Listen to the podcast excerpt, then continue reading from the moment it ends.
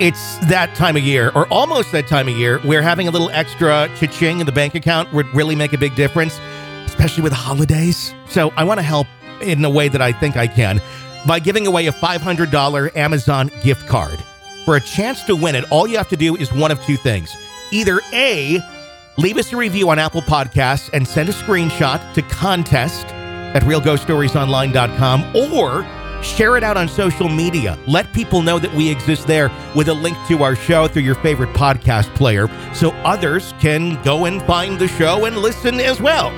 One of two ways. Send me a screenshot of either and you'll be entered to win. All you got to do is send it to contest at realghoststoriesonline.com. That's contest at realghoststoriesonline.com. And good luck. This is a Real Ghost Stories Online Extra. My name is Tabitha. I'm calling from Michigan. Um, I've been listening religiously to your show, and um, I have some time right now, so I figured I'd just call in um, the very small two experiences that I've really ever had. Um, I had called in before talking about some weird, like, sleep habits I'd had, sleepwalking, um, talking to actual people or dead people in my sleep.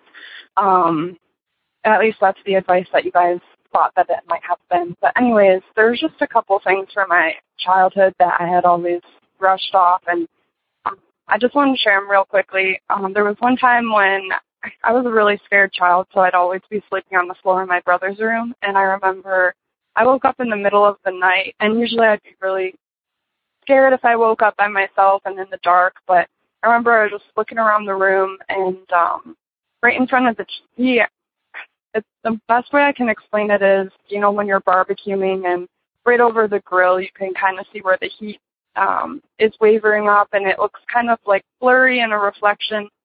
Well, I saw that walk past throughout the room, and thinking back on this, I should have been scared shitless. And you know, hearing other people's stories where they say they just went back to sleep, sometimes I literally think if any of these things happened to me, I would just off myself because that'd be so terrifying. But at the time, just like everyone else says, you're not afraid. And I wasn't, I went back to sleep as scared of a child as I was. Um, so that was really it. Um, I never even thought about it after that. And the second time, it's a little bit more blurry because I had to have been five or six. I was riding my bike at the elementary school behind our house.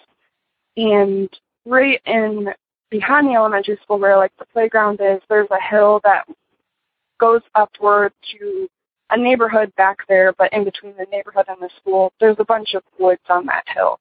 Um, and at this time, it was really um, kind of rustic in this area. Not all the houses had been built yet.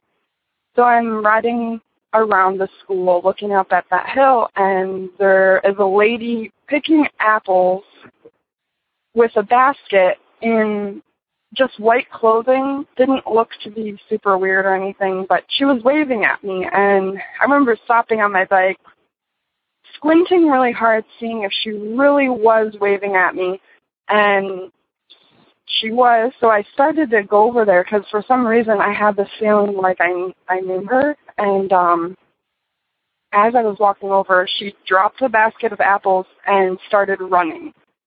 And after that, I got the creepiest feeling. Like I tried to describe it to my mom ever since, and she said, you know, there's no apple trees over there. Like we even went back later and checked to make sure, and I couldn't find the basket, no apples, and those were not apple trees. So I remember this clear as day, and it has not changed in my memory since. I can still picture the woman. So, yeah, that's those are two of the literally only experiences I've ever had. Um, I just wanted to also add, I am absolutely terrified of the paranormal, but I'm one of those people that I am very spiritual and empathic and um, really most of the things that you would think would allow you to see or feel spirits, but unfortunately, I never have, and um, I guess it's really starting to make me sad. It seems like there's something I'm missing out on. Um, but we talk about it all the time on the show, I know. But if you guys have any idea why a sensitive and I guess empathic person would just never have any experiences at all. Well, I kind of rambled on. Thank you guys so much for everything. Have a great day. If you want more real ghost stories and access to the world's largest audio archive of ghost stories, become an extra podcast person, an EPP. Sign up now at ghostpodcast.com or patreon.com slash real ghost stories. Hey, got a crazy family? Love hearing stories about crazy families? Then you need to check out our brand new podcast called My Crazy Family, available wherever you get podcasts. Just search My Crazy Family right now, press subscribe, and don't miss any brand new episodes of My Crazy Family. You can even share your stories if you so please. We, we'd love to hear them. My Crazy Family. Search and subscribe wherever you download podcasts.